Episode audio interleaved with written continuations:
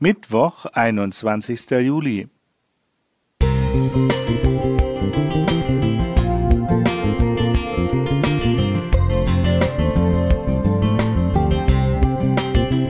Ein kleiner Lichtblick für den Tag.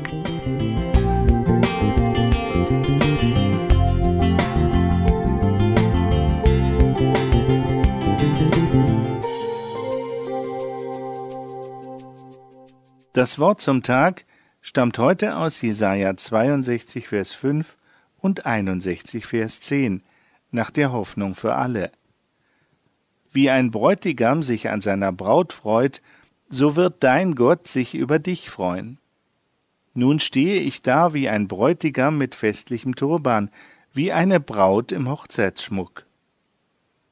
Es ist nicht zu übersehen, bei jeder Trauung sehen beide Partner einander mit einem verklärten Blick an, als wollten sie dem anderen sagen, ich bin stolz auf dich.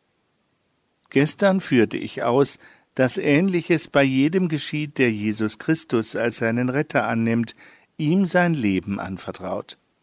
Wenn Gott auf uns blickt, sieht er die Vollkommenheit seines Sohnes, die uns wie ein Festgewand bedeckt. Das macht ihn froh.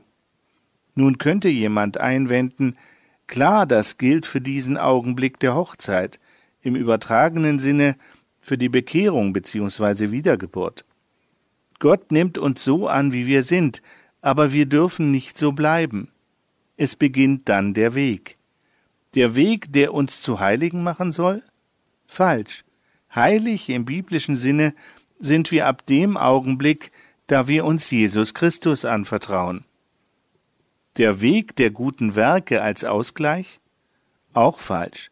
Mit unseren Werken können wir weder irgendwelche Defizite ausgleichen, noch irgendetwas von dem abbezahlen, was Jesus für uns getan hat.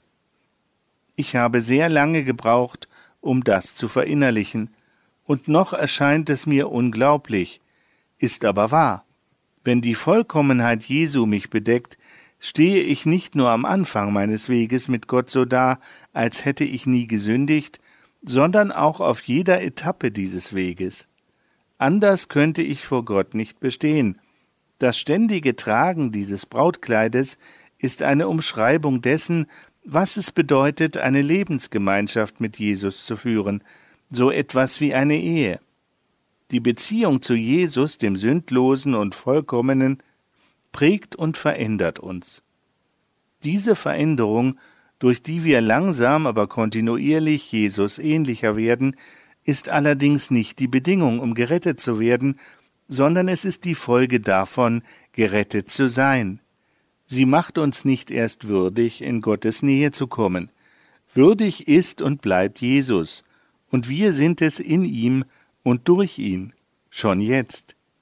Jedenfalls bist du ein Meisterwerk Jesu, und als solches trägt dieses nicht deine, sondern seine Unterschrift. Eli Diez Brida. Musik